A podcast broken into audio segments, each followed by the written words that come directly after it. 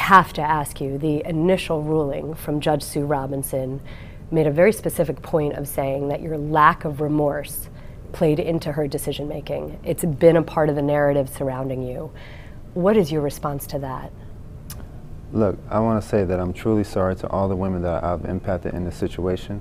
Um, my decisions that I made in my life that put me in this position, um, you know, I would definitely like to have back, but I want to continue to move forward and grow and learn and, and show that, you know, I am a, a true person of, of character and I want to keep pushing forward. Hmm. Hmm. Doesn't sound very remorseful if you ask me. After she just said, hey, the judge already said you don't sound very remorseful.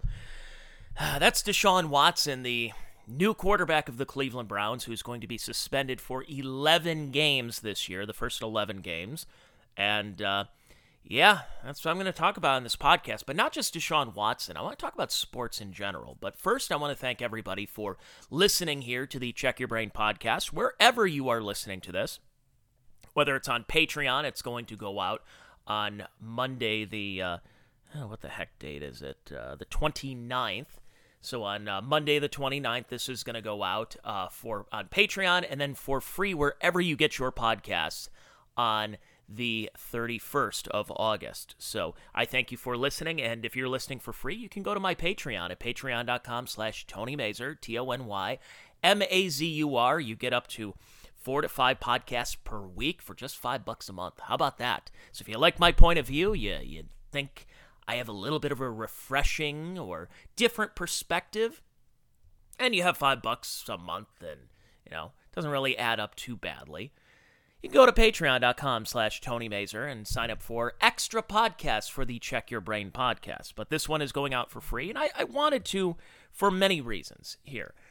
And I, I, I want to talk a little bit about not just Deshaun Watson, not just football, but my waning love for professional sports, even college sports too, actually. And one thing I was kind of noticing in the last couple of years about how I feel about this. So, for folks who are listening to me for the first time, you stumbled upon me.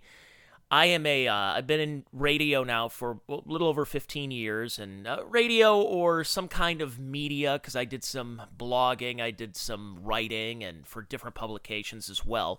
And I covered a lot of teams. So I have a you know, I have like this odd balancing act of a perspective of when I look at pro sports. So, I have a lot of friends who work blue collar jobs. In fact, right now I work a blue collar job.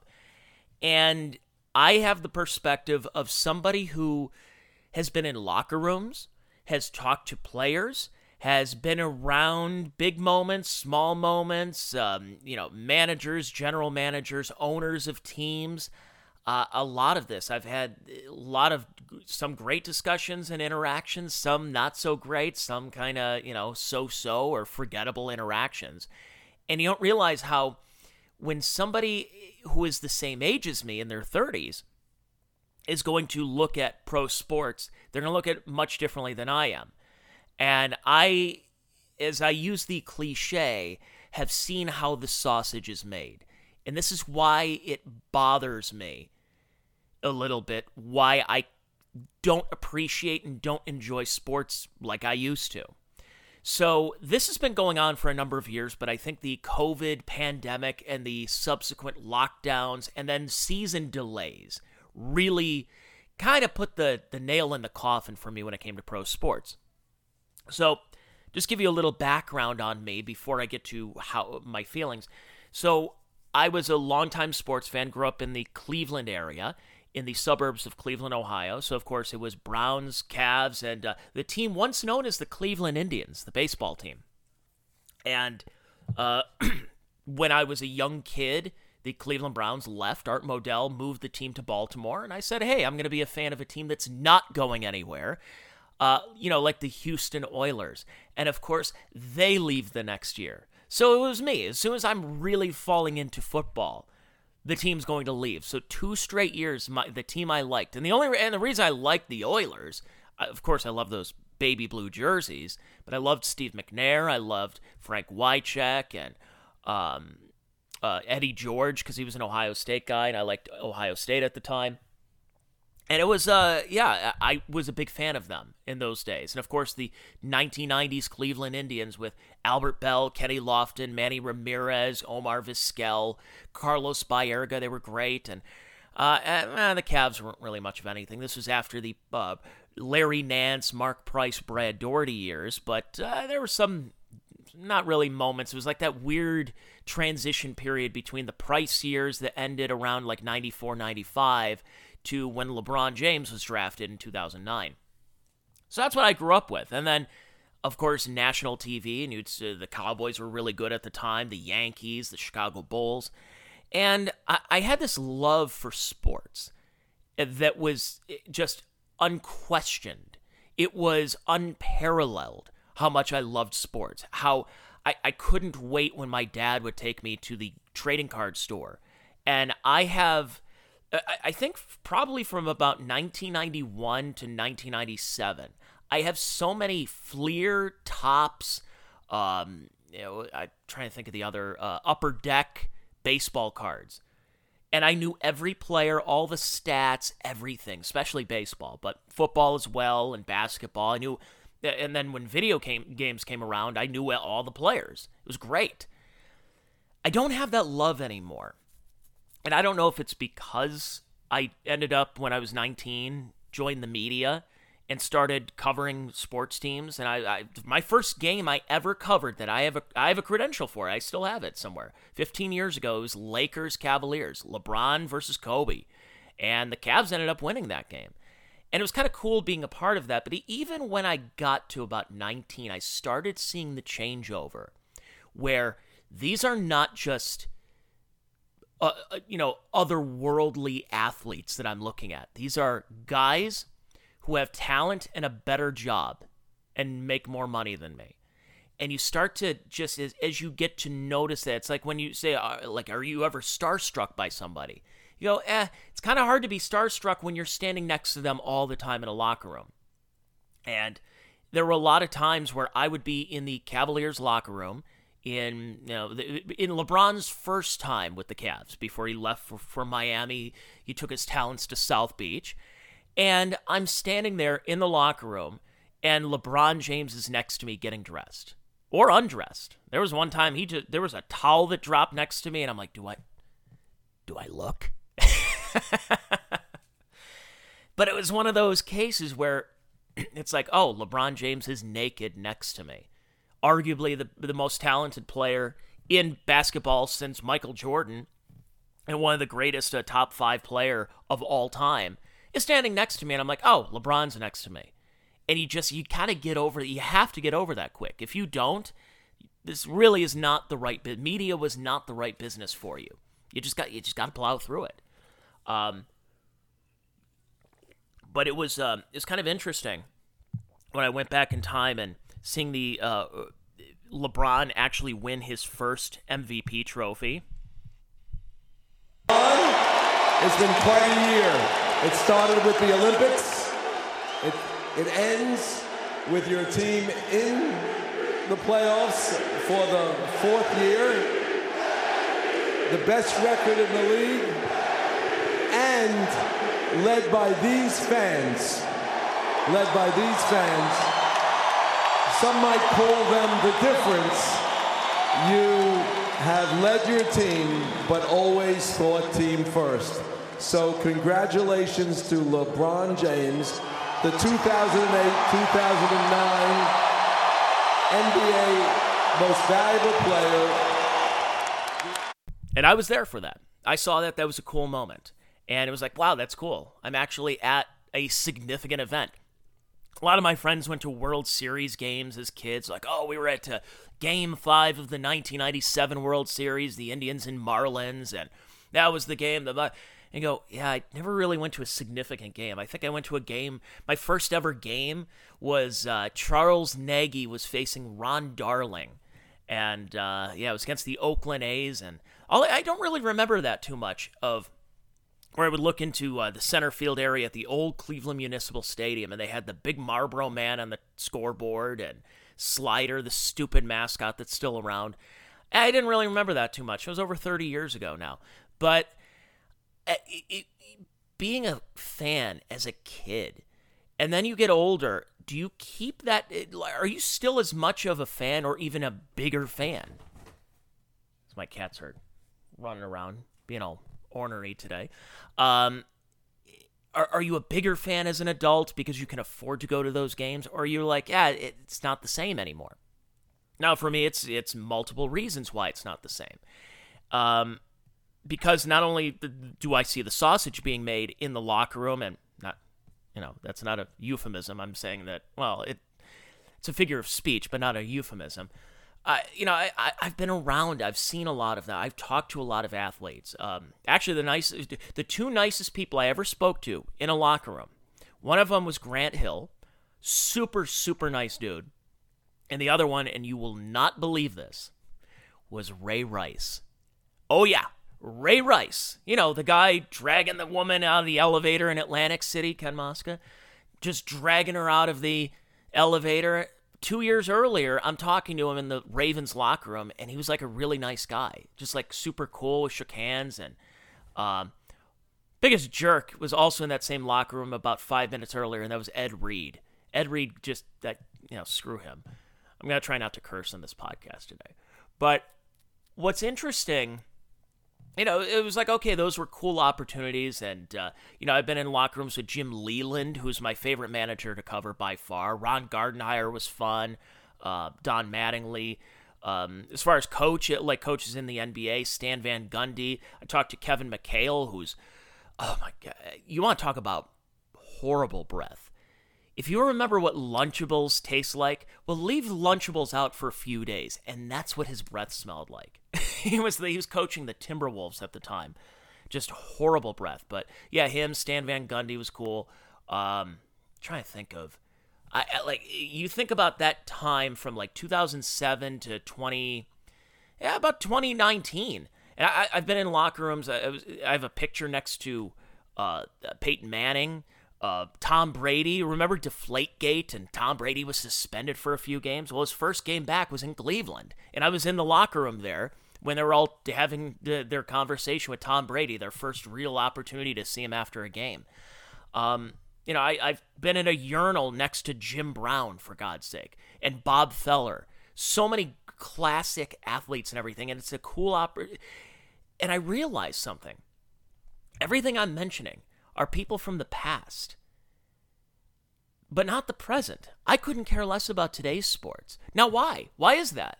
I have not watched today's MLB. Apparently, right now, this week, I guess what? Aaron Judge is probably going to hit his 50th home run, which is, and it's not even Labor, Labor Day yet. I don't care. Haven't watched. I haven't watched one Yankee game. I went to one baseball game, a Guardians game. Went to see the Cleveland Guardians, and that was because I had a free ticket, and it was like a rehearsal dinner, a dollar hot dog, and Christmas ale night at the stadium. But I'm not willingly going out of my way to go see a Cleveland Guardians or any real baseball game. I don't care that much. I don't know if you folks feel the same way, but looking at the ratings in baseball, basketball, football. Football's different because the NFL and college football is usually it's it's one day a week. Now we all know it's there's also Thursday night football. There's sometimes Sunday, Saturday night football. Of course, you have the Sunday night games, Monday nights, and then college football. They're just it's like every night there's a different college game. Since when when are college games on Tuesdays?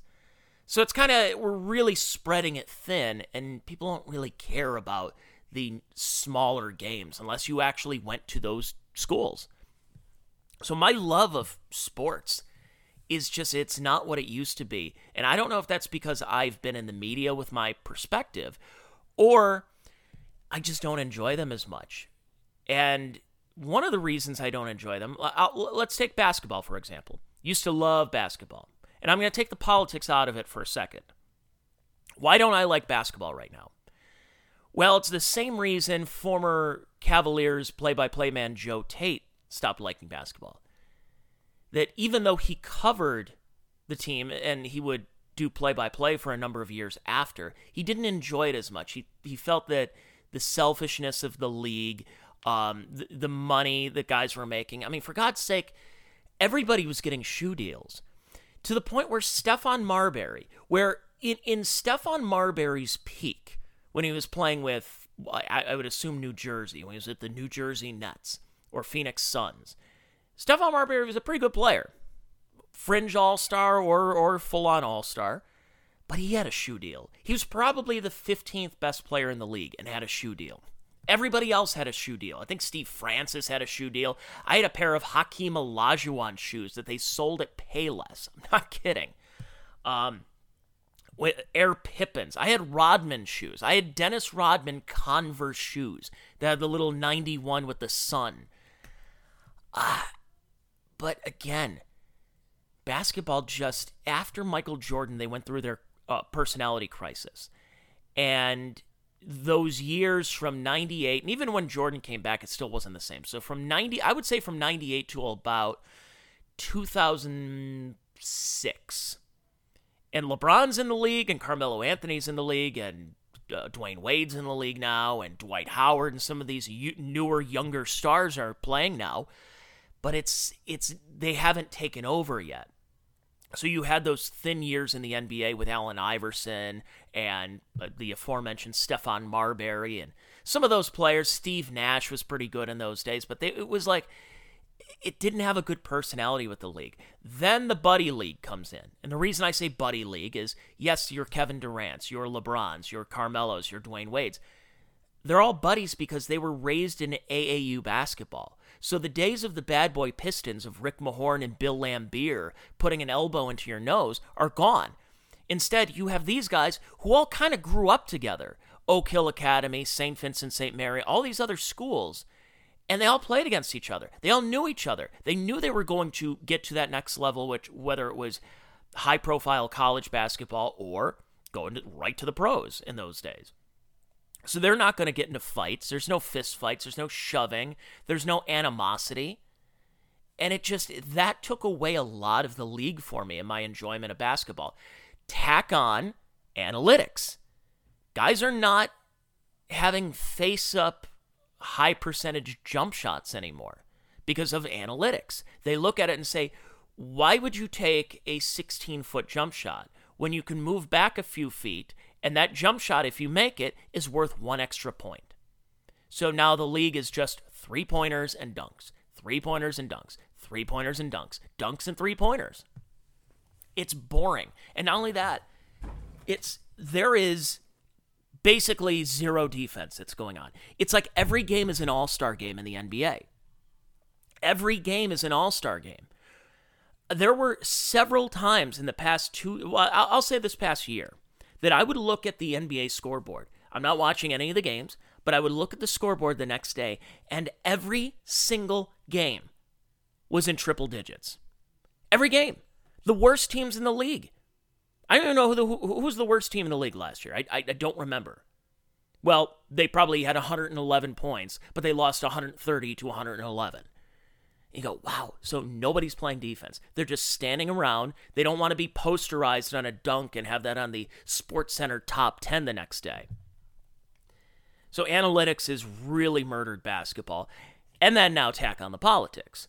Because when the Miami Heat did the Trayvon Martin uh, putting their hoods up in 2013, you're saying, look, I get what you're doing, but it's going to backfire on you. It really is. And honestly, it has. The politics have backfired on the NBA. Because as much as their outreach is to young urban communities, who are the ones going to the games? It's those rich white people that you keep crapping on and talking about white privilege and they're all racist. And you say, wait a second, they're the people who are supporting you. So you they're just going to say, yeah, if I'm going there, I've been supporting you for so many years and you're going to call me a racist and whatever, yeah, I'm not going to go see you anymore. We're not going to the games. And so the attendance was dropping a lot and the ratings have just diminished in the NBA. So all of those are factors and that's one of the reasons and and I'll give you one more factor. TV deals. So where I live, the local team, the Cavaliers, uh, their broadcasting partner is Bally Sports, formerly Fox Sports. Bally, we don't get Bally Sports. We have a blackout because my wife and I have YouTube TV and we can't get Bally. So I haven't watched a Cavs game or a Cleveland Indians slash Guardians game in several years. Not that I really want to, but I can't because of TV deals and these greedy TV contracts. So, oh well. Guess I'm not going to watch them anymore. Uh, baseball. Now, I have baseball's my sport. I've really fallen in, in it for like way off the reservation when it comes to baseball, and it's again mainly because of analytics, and mainly, and I think there were a lot of other factors that have played into the analytics and the changing of the baseballs. Now it's basically come out; they're not really admitting it. They are admitting it, but they're not making it too public. That in the last several years, the baseballs were juiced up now, what is a juiced up baseball? What, what, what are you talking about? Like, is the baseball on steroids? They injected needle into the side right underneath the seams? No, what they did is the stitching inside the ball, the strings inside the ball, are wound a little bit tighter than your normal baseballs. So they're wound up really tight to the point where they're like golf balls. So that's why I'll, I'll always remember this. This was in 2013 the National League leaders in home runs were a, uh, I believe it was 37. I'm, I'm pulling this from memory. The leaders in home runs in the league in the National League were 37 home runs, which has not really been a thing since the 80s. Since you were seeing guys like uh, Darryl, former podcast guest Darryl Strawberry or Howard Johnson, Hojo, play also played for the Mets back in the day. Those were players that were getting. They would lead the league in 34 home runs, 38 home runs maybe 40. God forbid you actually have a guy who hits 40. There was one year in 1987 where a lot of balls were jumping off the bats, and it's kind of come out that yeah, there were guys were discovering the Lyle Alzado steroid bug in those early days. So in the home run totals started kind of going down a little bit, but in the aughts after the whole steroid thing, after the whole when Rafael Palmeiro's in front of Congress and pointing his finger, going, "I did not take steroids," and then sure enough, it's like, "Yeah, you took steroids." and Mark McGwire doing the thing where you know they're all lying, and Sammy Sosa pretending he doesn't understand English. So baseball kind of went through another identity crisis with that, and trying to find so what they do? They just put their focus on Mariano Rivera and Derek Jeter instead of looking at younger athletes in those days, ten years ago, like Mike Trout and uh, Manny Machado and Bryce Harper. They kind of said, "Well, uh, Yankee guys." Well, in those days in 2013, who led the league in home runs was Pedro Alvarez of the Pirates and Paul Goldschmidt of then of the uh, Arizona Diamondbacks with 37. Well, you notice what happened after that league leaders were really jumping way up into the 40s and 50s. And who knows, Aaron Judge may finish this season with over 60 home runs. Uh, maybe a little different, but there were more home runs hit in the last couple of years. I think, uh, of course, 2020 was different, but I believe it was 2017, 2018, and 2019 there were more home runs hit in those years, single years, than there were hit in the previous peak, which was 2000, which was considered the peak of the steroid era. So, why is that? Are guys taking steroids? Or are they taking performance enhancers? Are guys dieting better and they're taking pre workouts and other types of non banned supplements? Like, eh, what's going on? Or is it because the baseballs are juiced?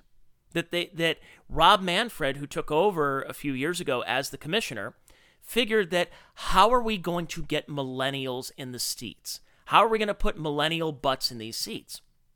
Oh, millennials, well, we'll, we'll just go with the Earl Weaver thing. And uh, chicks dig the long ball, three run homers. So instead of those two to one pitchers duels where the you had a base hit in the eighth inning to untie the game and you know, having really good, solid relief pitching. It's like, no, we need to have 10 to 8 ball games where there's nine home runs hit between the teams.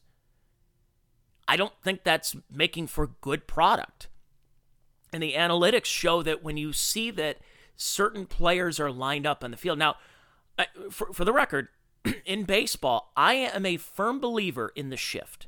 I think if you have a guy who's a right handed batter and all he does is pull the ball to the left side, I think you should have everybody, including the first baseman, everybody lined up on that side and force him to hit to the right side. Instead, What does he do? He hits right into the shift and then complains about it and says, oh, "It's not fair. What? Uh, everybody's lined up on that side, and I would." How about this? You hit to the opposite side. And every time I've had this argument with people, they're like, well, here's what happens is a pitcher's going to pitch them inside and jam them and force them to hit that way. If the pitcher is pitching inside, how about you not hit the ball? How about you not swing if it's going to be inside and you force the pitcher to put it out over the plate? It's not that difficult. But apparently these guys are just so one-track minded. Everybody's a Rob Deer. Everybody wants to be Adam Dunn, where you just essentially have three true outcomes: a walk, a home run, or a strikeout. Look at Joey Gallo. I always mention Joey Gallo because he's he was the perfect example. A guy that would hit 180 for the year, but would hit 35, 40 home runs. Well, what happens? He's a left-handed guy. Everybody would line up on the right side of the field, and he would hit directly into the shift when he would make contact. And then guys like him would complain. So instead of going, hey, maybe I'll just dink right down the left field line and I get a double every single time until they start moving that side. He's just going to continue trying to hit over the shift. And when I say over the shift, I mean over the shift and over the wall. And that's where analytics have killed the game, where they're talking about launch angle, they're talking about BABIP, batting average on balls in play, if you ever wanted to know what that means. They're so focused on FWIP and whip and war wins above replacement instead of what I think you should be focused on is a high batting average. Hit and run, strategy. There is no strategy. I, I, I legitimately, I'm going to look this up right now. I'm recording this on Sunday, the 28th. I want to look at MLB stats right now. So let's see. The batting average leader right now is Paul Goldschmidt, the aforementioned Paul Goldschmidt, now with the Cardinals, hitting 339. So he's leading the National League. The American League is Luis Arraez, who's hitting 319, which is not a very high average. And I don't know who he is. Who's leading in hits? Trea Turner uh, from the Dodgers, 159, and Freddie Freeman, also of the Dodgers, 159. Home runs, yeah, Aaron Judge has 49 as of this recording. And then the second place is Kyle Schwarber with 35, way down the list. Uh, but I want to look up one thing that's interesting stolen bases. Uh, I don't recognize a lot of these guys right now. So the league leader in stolen bases as of Sunday, the 28th of August, is Jon Berti, B E R T I, who plays for the Miami Marlins. He leads the league. Now, it's we're almost in September with 31 stolen bases. Conceivably, he could finish the year maybe with 40, maybe 35. We'll see. Who knows? Who knows how Marlins will be down the road or if uh, injuries, I don't know. Then the American League leader now is 28. At this point, Rickey Henderson, 40 years ago in 1982, was hitting 100 stolen bases. No, it's, it's not even going to be close. So Jorge Mateo, 28 stolen bases. Number three is Cedric Mullins, 27 stolen bases. Tommy Edman is fourth in the major league in stolen bases with 26. And then number five, also at 26, is Bobby Witt Jr. I remember his dad. This is pathetic. This is pathetic that's happening in Major League Baseball. And it's because of analytics. They're not laying down bunts anymore. They're not doing situational hitting. It's all about we need to hit the three run homer get guys on base. So the way they look at it, this is the problem with Major League Baseball. And it's going to trickle down into college and the, the minor leagues and all the way down probably for sixth graders who are playing travel ball during the summer. They say, well, look, when you are doing a sacrifice bunt, when you're laying down a bunt right now, I uh, you're conceding an out for the most part. The, the chances, I mean, maybe in little leagues you, pro- you probably bunt out a lot of hits, but when you have pro-, pro guys and you put a bunt down the first or third base line, you're basically conceding that you're going to get out. And a lot of the pro analytics crowd, the sabermetrics crowd, says, yeah, we're not going to concede an out. So, due to analytics now, players and general managers and all the other bean counters feel it's better to strike out than to bunt. That it's better to have an attempt at hitting a three run homer than it is to bunt the guy the, the guys are on first and second and if you bunt them over to second and third you say well you're already conceding it out. What if you do make contact and you hit it over the fence it's a three run homer? Forget the bunt now right that's ruining baseball it's absolutely ruining baseball it's it and it's neanderthal it's it's it's like anybody can manage that it's not that difficult let's see should we bunt here no we'll just send up a guy and see if he can hit a home run I can manage it. My, my two cats can manage Major League Baseball at this point. On top of now the pitchers can't bat anymore in the National League. Everything's DH. So now you have, you have a universal DH in Major League Baseball. So there is no situation. like, what does a DH do? A DH has three to four at bats a game. He sits in the batting cages for a while, and uh, that's it. He's like, so he'll go up there and he'll either hit a home run or strike out or maybe he'll single, whatever. But let's say he doesn't. Let's say he pops out, pops out to shortstop. Then he goes back in the dugout and goes back in the batting cage and hits until his next time to hit. So he's a designated hitter.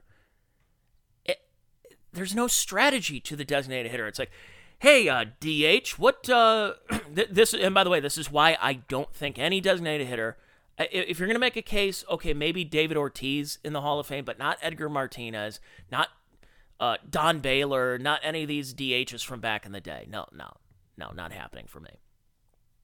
It's not that difficult to strategize that. There is there's virtually no strategy that goes on in uh, especially hitting. Maybe with pitching and you say, "Okay, this guy See, you see this guy is um his batting average is pretty high uh, because uh, he plays he you know he's been hitting 434 against blue-eyed left-handed pitchers who throw under 92 miles an hour with their fastball uh, but only on days where it's overcast and not sunny. What? How about the fact that has the guy faced him before? What's his average? Okay well then then you play by those percentages. And by the way i say this about any type of sport when it comes to analytics. If you have the data in front of you, I'm fine with using that.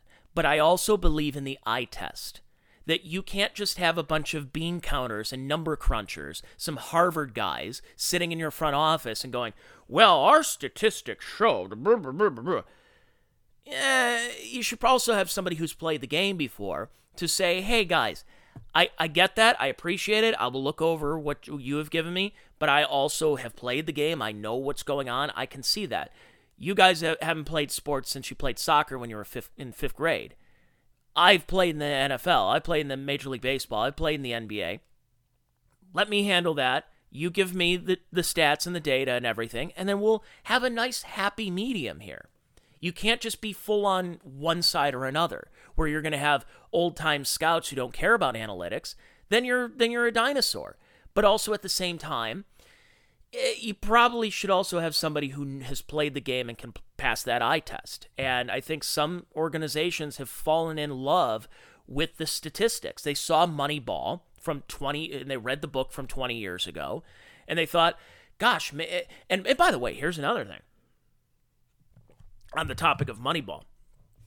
Why Moneyball was so detrimental to small to medium sized market teams. And it allowed the Red Sox and the Yankees and the Giants and all these. You're really not getting a lot of. Like every so often, you have a Kansas City Royals won the World Series, or you have like a, a, another team that, you know, is a rags to riches story. But for the most part, these are teams that have uh, well over a $100 million payrolls per year. And Moneyball was so detrimental in the aughts, in my opinion, that it allowed teams like Pittsburgh, Cleveland, Kansas City, Milwaukee to let their good talent go. and then they used justification like on base percentage to say, no, see, uh, you know, in our statistics show, kind of like what happened with the, the Oakland A's Oh, so the A's won 22 games in a row back in 2002. They oh what what what a great run that was. They made it into a movie with uh, Brad Pitt and uh, and Jonah Hill and you had uh, Chris Pine as playing Scott Hatteberg and you say see see here's the thing it's like we have Jason Giambi who's the MVP but we let him go to free agency but we feel our see our statistics show that Scott Hatteberg and Carlos Pena and I forgot the other guy You put them in the lineup, their on base percentage is higher than Jason Giambi's. So that's a justification. Well, what happened? Giambi goes to the Yankees as a multi time All Star, of course, doing some steroids too, but wins the World Series in 2009. Everything's uh, seemed, seemed pretty good. Actually, no, he wasn't on that team, was he? But he, he was pretty successful with the Yankees in those days. Uh, conversely, what have the Oakland A's done? What has the Moneyball uh, Billy Beane Oakland Athletics done in the last since 1989? They they went to the playoffs. They got swept by the Cincinnati Reds in 1990. Then they went back in 92 with a pretty scrappy team with Dave Stewart and a, uh, Carney Lansford. It was his last year and a bunch of other guys. they traded Jose Canseco halfway through the season. But uh, they went to the ALCS in those days, and they haven't been close since then. They've made a few playoff appearances over the years during the Moneyball era, but the best they got is they went to the ALCS in 2006 and got swept by the Tigers. Maggliorio Ordonez hit a home run, walk-off home run, to send the Tigers to the World Series in 06. And the Oakland A's haven't even come close to that since then. And you're going to tell me that that's the trend in baseball? No, it's garbage. It's all garbage. It was just a it was a justification for small market teams to stay on the cheap. And George Steinbrenner has come out and said, "Look, with this luxury tax, I'm paying for teams to just sit on their butts and do nothing during the trading deadline, during free agency." Where you have a team like Pittsburgh. I, I always make this example. PNC Park. I, I, haven't been to San Francisco, but PNC Park is my favorite ballpark that I've been to in major in all of Major League Baseball. Gorgeous skyline, uh, great sight lines, great opportunity to see a game. So the Pirates know that. And they know people are going to come in as people like me uh, from out of town who want to go see a game. And it's a again a beautiful stadium, so they sell their team on the stadium. Not the team. Like they don't sell the fans how good their team is and the, the talent they have. They sell it on the fact that you can get a, an Iron City beer at the stadium and you get some pierogies and bratwurst. You say, yeah, but what about the team? It's like, you see the skyline in the background? Look at there's the Penn building and there's uh, you know the Roberto Clemente Bridge. It's like, yeah, that's great. No, it's a cool stadium. What about the team? Yeah, but we also have. You should try this beer over in uh, section uh, uh, 138. There's a great craft beer place. You really got to try that. Yes, that's cool. But what about the team? And that's what the Pirates. The Pirates have continued to play cheap. I mean, they, they well, they make two playoff appearances since 1992, and they didn't really get far. They didn't really do much in those playoffs.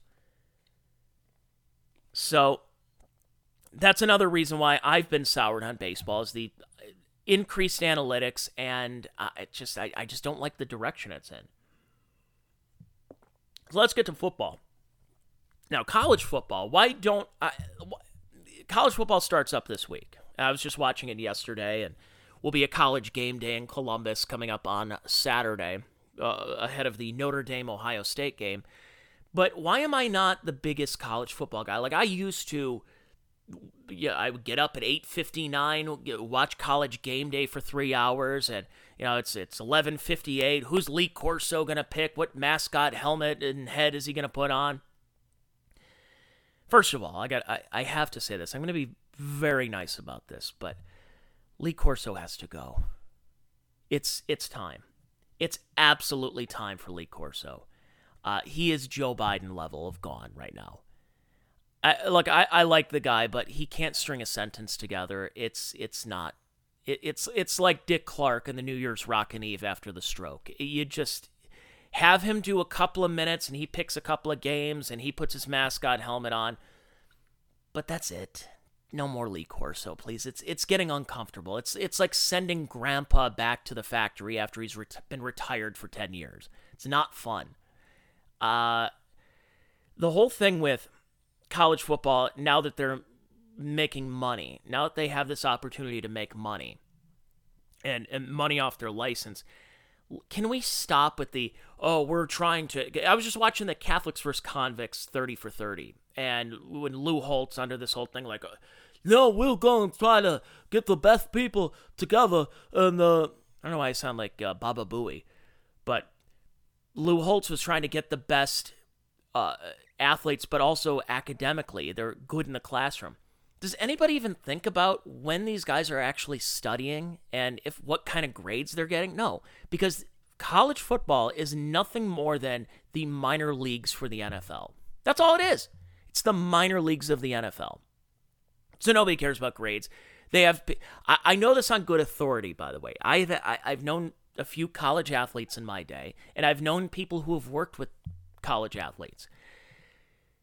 Uh, I'm not gonna say the I'm not gonna say the player's name, but I have a I know somebody who used to take his tests for him. He was a he he was a NFL player, longtime player who just retired recently, and when he was in college, he would walk in with the sports page, sit on his desk, and just read the stats of, of the other college football teams and just go through that while somebody is taking his tests for him.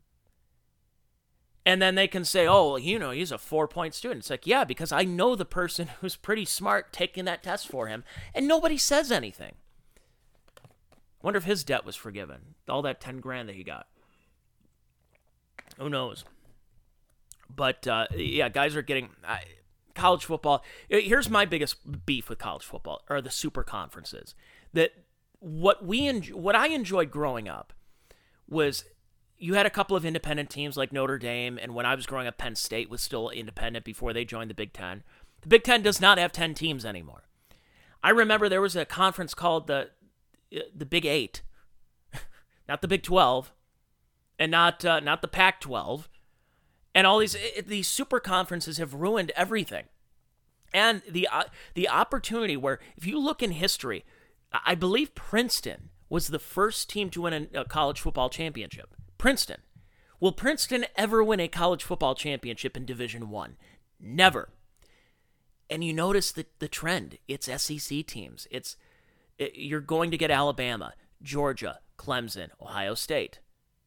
Clemson, Georgia, Alabama. Ohio State, Alabama, Alabama, Alabama. It's over and over again. Then go jump over to college basketball. Everybody loves the oh, we got the tournament. Oh, don't you love March Madness? That's when we're all getting our vasectomies, so we could sit around and watch March Madness all day. That's great. And we, you, you pick a couple of upsets. You say, oh, you know that, you know that uh, 15 seed knocked off the two seed. Isn't that great? But who ultimately wins the national title every year? It's Duke. It's North Carolina, it's Kentucky, it's the same teams. So when we think there's a form of parity, it's really not. It's the same couple of teams that are winning in college football and college basketball. And the cream will always rise to the top. And now that you're paying athletes, it's going to continue staying that way. So now we go on to the NFL. And I mentioned about Deshaun Watson. and we've talked about this on our podcast with Chad Zumock and Ken Mosca, the Rack Me podcast. We got to do one this week, I think, about the morality in football. Now, this is a sport that the helmet, the thing that you use to protect yourself, is also the weapon that you can use against your opponent. Isn't that weird? You don't really have the, the your safety net also be used as your weapon. It's really odd. Then you have guys that are having problems whether financially or with their women. A lot of abuse that's been happening, and that we've heard about over the years. We just had that uh, the punter for the Bills just got released. Um, what's the precedent that gets set in football? Well, in football, up until 2014, when I mentioned about Ray Rice, it was, yeah, these guys have head injuries. We don't really know what they're doing, and uh, they don't know what they're doing. So, what do you expect? What do you expect? You expect anything more than these? And then people said, yeah, actually, we do kind of expect a little more. And to have a little bit more respect for women and for property and for their fellow man. And I got really soured because I'm somebody I love football. I like alpha culture and everything, but there also there's also a lot of morons in football football fans. I mean, I I always I bring this example up all the time. When I saw what was going on at Penn State in 2011, when the Sandusky news was coming out, when they found out Jerry Sandusky was was molesting children, and not just recently, for decades. And how much did the compliance office, how much did Joe Paterno know about that his coach, who was supposed to be the heir apparent there, they thought, oh, Joe Pa's going to retire at some point and Jerry Sandusky of linebacker U is going to take over and be the head coach at Penn State.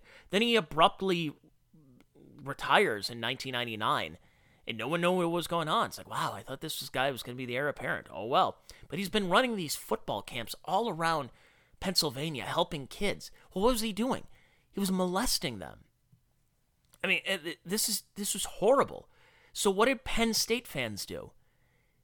They went out in protest against the media who was covering this. They were flipping TV trucks because the media came there after when they fired Joe Pa based on what he knew or what he didn't know or supposedly knew or whatever. And you had these moron fans come out there because what's more important, the lives of human beings or winning football games? Not far from me, about a little over an hour away, is Steubenville, Ohio. There was a whole rape case that was going on. And it got swept under the rug because in a small Midwestern town in southeastern Ohio on the banks of the Ohio River, they cared more about winning games and that culture than they did about human lives. So then you have situations like Deshaun Watson. And I got to say, I, I've as you've heard me in earlier in the podcast, I grew up with the Browns. I've covered the Browns for a number of years. Uh, I don't cover teams anymore, obviously, not just because I'm not really in media anymore, but because of COVID, that they started doing a lot of virtual stuff. And I'm, I'm thinking to myself, yeah, I'm not going to get a credential uh, to sit in a press box wearing a mask the whole time. And the questions are still going to be asked virtually. Yeah, no, not going to happen. But the Browns had Baker Mayfield, who had a bad season in his fourth year, coming off a playoff appearance, and he got hurt in week two. It just wasn't really the same. And instead of saying that he needed to kind of bow out and go get uh, go get surgery or go get it taken care of, he played the whole season, and it just it hurt the team even more. And they played him. He played his way out of town, and they Jimmy Haslam, the owner, essentially bought, slave like, in my opinion, Deshaun Watson. They bought his innocence. That's what they tried to do. They tried to buy his not guilty plea.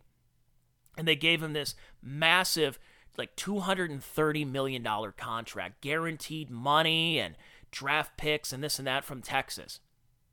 Or for the Houston Texans, I should say. And he's going to be suspended 11 games because he was going to massage parlors and forcing his way into getting, you know, happy endings and everything. And I, I see Browns fans that are justifying it by saying he didn't do anything wrong. And if anything, you blame Houston. Yeah, I do blame Houston. I also blame the Browns for being putting themselves in this situation. This isn't an only in Cleveland thing. When they say, "Oh, it's the Cleveland curse. How did this happen? This only happens in Cleveland." No, you put this on yourselves, you morons. You have to live with it. And there's possibility this team goes 2 and 9 by the time he steps on the field and your playoff chances are done. And there's no guaranteeing he's going to win the next 6 games. It just feels dirty. Sports just does not feel the same anymore for me. Football, college football, pro football, NBA basketball, college basketball, baseball, even hockey to a certain extent. I'm, I'm not the biggest hockey guy. Like, I don't really, not the biggest stat nerd when it comes to hockey, but it just, it's not enjoyable. Now, is this because I am somebody that, uh, where it's like, if I had kids, because that's the one thing I've noticed in the last couple of years during COVID, is I have watched more games from the 1992 season than the 2022 season for anything.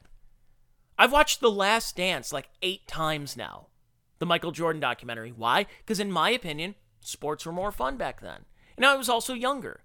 Is it because sports really were more fun? They were more competitive? There was more on the line? Or is it because I was a child? And is it like how when you're a kid, Christmas means more to you at eight years old than when you're 28? And does Christmas mean more again when you finally have kids? So then it's like, oh, so now I'm living vicariously through my kids about Santa Claus and the Christmas tree and presents and setting the mood during Christmas. So is that going to be what it's like for me with sports? Is that if I have kids and my kids get into sports, then I'm going to fall back in love with sports again? I don't know. I don't know if that's the case. So I, am wondering if other people are in this same boat. And then during COVID, I say this when you had teams that were uh, the seasons were delayed and then they were uh, putting black lives matter on the football fields and end racism and this and that. And you would have players who have the IQ uh, of like an IQ of like 62 were lecturing me on racism and systemic racism and this and that. I don't want to hear that. I really don't. And uh, a lot of people didn't either and they tuned out. So I, I said it actually two years ago today. I'm going to pull this up in my Timehop. I had it here somewhere, and I thought it was kind of fascinating. Um, where is it? I'm pulling it up right now. Uh, uh, bear with me here. So I was I was about to join a couples bowling league. okay, here it is. I said I used to lampoon beer league slow pitch softball, but especially this year I've truly fallen into it. For those two and a half hours on the field, I don't think about the virus, talking about COVID, civil unrest, politics, nothing else but softball. I encourage everyone to take up a sport or a hobby. Join a softball league, take up bowling, learn a craft, pick up a guitar, uh, expand your mind, try something of value. And no, internet porn and masturbation are not hobbies. And I still believe that. I got so much more enjoyment two years ago. It was, the, it was one thing that really got me through the lockdowns and COVID and the insanity and the mask wearing and the social distancing was an opportunity to play on a, on a softball field with friends and having a couple of beers in the dugout and just enjoying ourselves. It got really got me through it. I, that's when I started playing tournament softball because it was really competitive. We were outside. None of us got COVID because we were all socially distanced from each other in the field. And we were getting fresh air, we were getting exercise. That's what you should be doing. Do that. And I got I had so much more fun that I forgot about pro sports.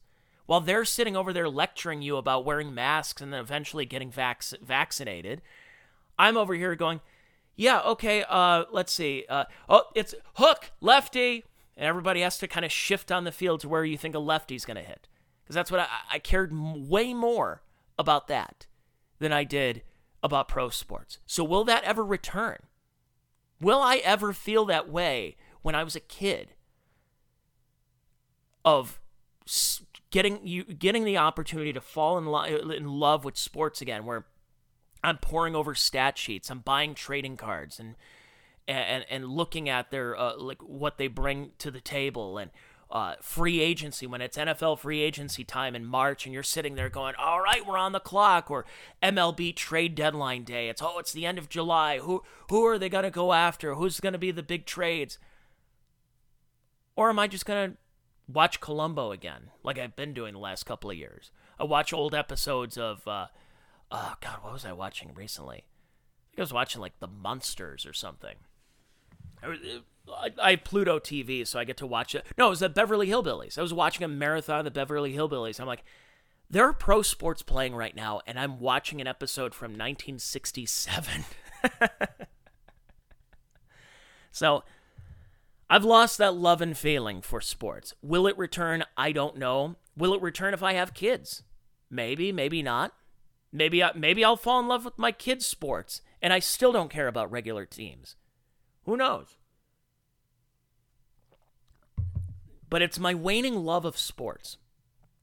It's not that I dislike the sport itself. I love basketball. I, re- I just hate the NBA. I love baseball. I love softball. I'm just not a big fan of Major League Baseball. I love football, But the NFL has its share of problems that they need to fix, and I, I don't see it getting fixed in anytime soon. So, what's it going to take? I'm truly wondering that. All right, I'm going to wrap up this podcast right now. I just wanted to kind of get that out there because I, I to know if anyone else feels the same way. If they're watching and they don't get that feeling where they're waking up at the crack of dawn on Sunday to get ready for uh, NFL game day and they're DVRing some of the other games and they've got the red zone on or Major League Baseball outside of. Uh, people aren't even watching the World Series or All Star game anymore, but that opening game when everybody gets drunk on the home opener or opening day, whatever it is. Or basketball, you know, the playoffs last like six months.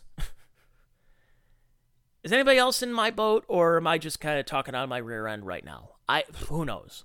So I, I I wanted to throw this out there about my waning love of sports because I just feel that there are so many different options nowadays, and I think this is the this is my last point I'm going to make.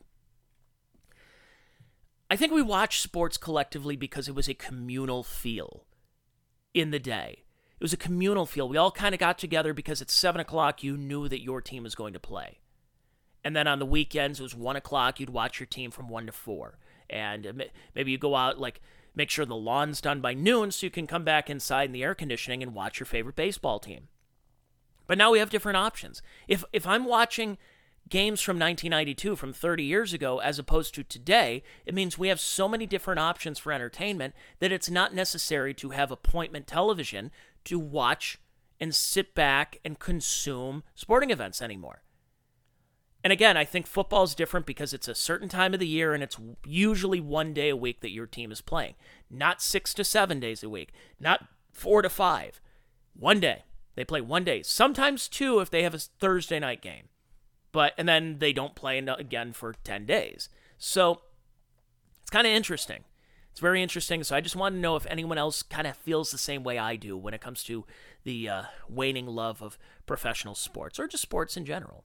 All right, I want to thank everyone for listening to this podcast. Uh, more podcasts like this, or when I talk more politics or social stuff, or stand up comedy and talk about all that. Uh, that's all on the Check Your Brain podcast on my Patreon at patreon.com slash Tony Mazer. I thank you folks for listening and subscribing if you are. And if you're not, I hope you're a future subscriber for five bucks a month. Patreon.com slash Tony Mazer.